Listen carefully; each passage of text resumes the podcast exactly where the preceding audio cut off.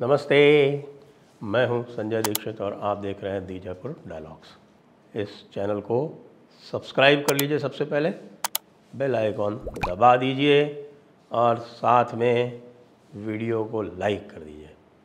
तत्पश्चात वीडियो को शेयर भी करना है आपको और हमें कुछ आर्थिक सहायता भी देनी है आपको। बस इतना और आप ध्यान रखें। बात करते हैं कपिल सिब्बल की। कपिल सिब्बल का मुझे नहीं लगता इतना बुरा हाल कभी भी हुआ होगा। जैसा दिख रहा है, उनको सभी लोग भिगो भिगो कर धो रहे हैं। और उनकी स्थिति इतनी ख़राब हो चुकी है कि चीफ जस्टिस ऑफ़ इंडिया भी उनकी नहीं सुन रहे हैं। जबकि बाहर कॉरिडोर में ये चर्चा रहती है कि भाई कपिल सिब्बल जी का चीफ जस्टिस ऑफ़ इंडिया पर बड़ा प्रभाव है, उनको ध्यान से सुनते हैं। लेकिन कहीं नहीं ध्यान से सुन रहे, क्योंकि वो बात ही ऐसी कर रहे हैं, बौखलाए हुए हैं। अब 370 पर जो हियरिंग हो रही थी, कल और अभी, आज अभी भी चल रही है तो अभी तक जो कल और आज में जो हुआ है, उसमें ये हुआ कि कल जब आरंभ हुआ, पूरा का पूरा प्रोसीडिंग जब आरंभ हुई कल तो क्वेरी की थी एक ऑनरेबल कोर्ट ने, और वो क्वेरी ये की थी कि आप हमें ये रोड मैप बताएँ कि ये स्टेट हुड जो है इसकी, जो स्टेट का दर्जा इसको दिया था, उसके बारे में आपका क्या विचार है?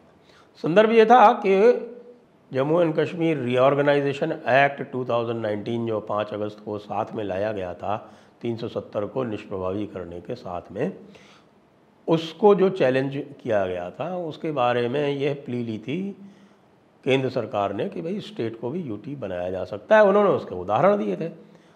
उदाहरण दिए थे कि किस प्रकार से चंडीगढ़ को यूटी बनाया गया, जो कि पहले पंजाब राज्य का हिस्सा थी। किस प्रकार से नॉर्थ ईस्ट में बहुत सारे यूटीज़ बनाए गए, जो पहले एकीकृत आसाम राज्य का भाग थे। तो इसलिए ऐसा नहीं कहा जा सकता कि इनको नहीं बनाया जा सकता।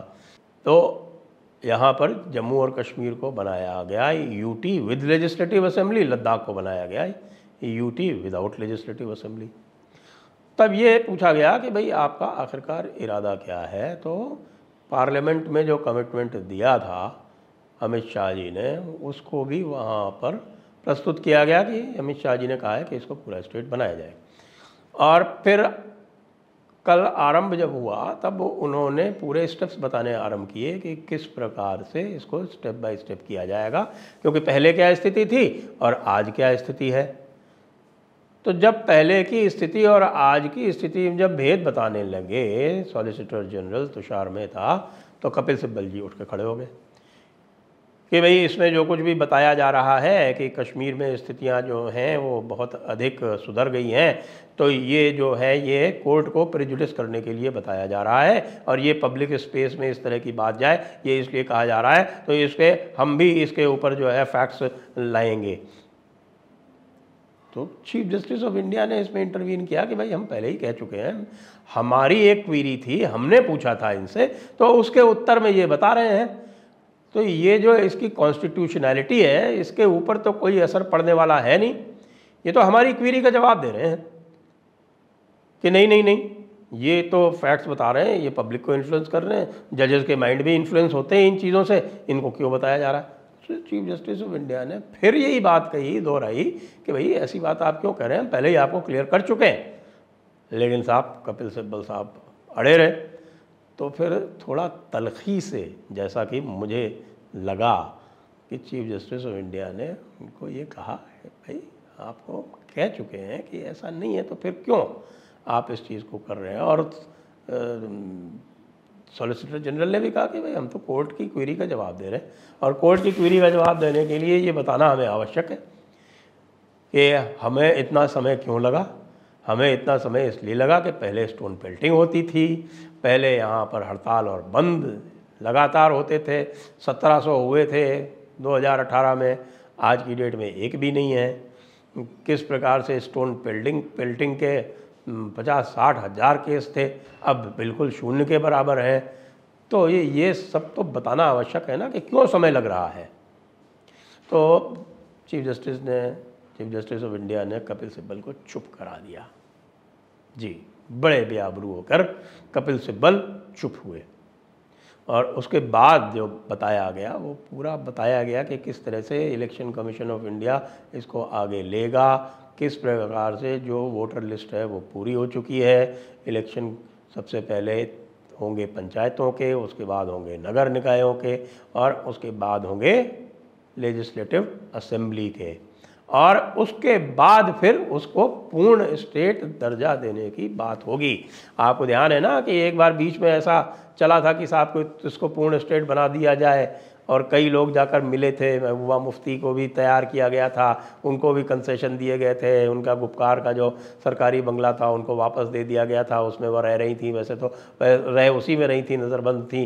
वो सारे कंसेशन उनको दे के इनको बुलाया गया था। और फिर वो सारा का सारा जो कार्यक्रम था, वो आपके ही जयपुर डायलॉग्स ने उसके विरोध में एक, आप कहिए कि एक नैरेटिव चला के उसको फुस किया था।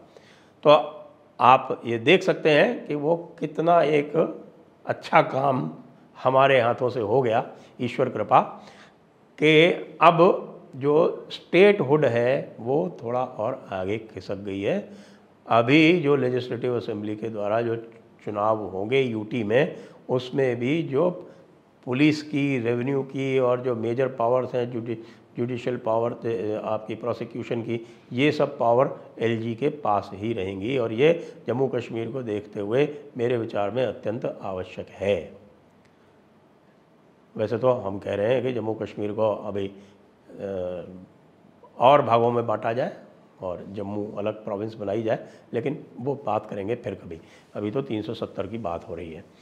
उसके बाद फिर जो आगे की जो बात हुई, उसमें फिर आ गए हरीश सालवे जी और अटर्नी जनरल।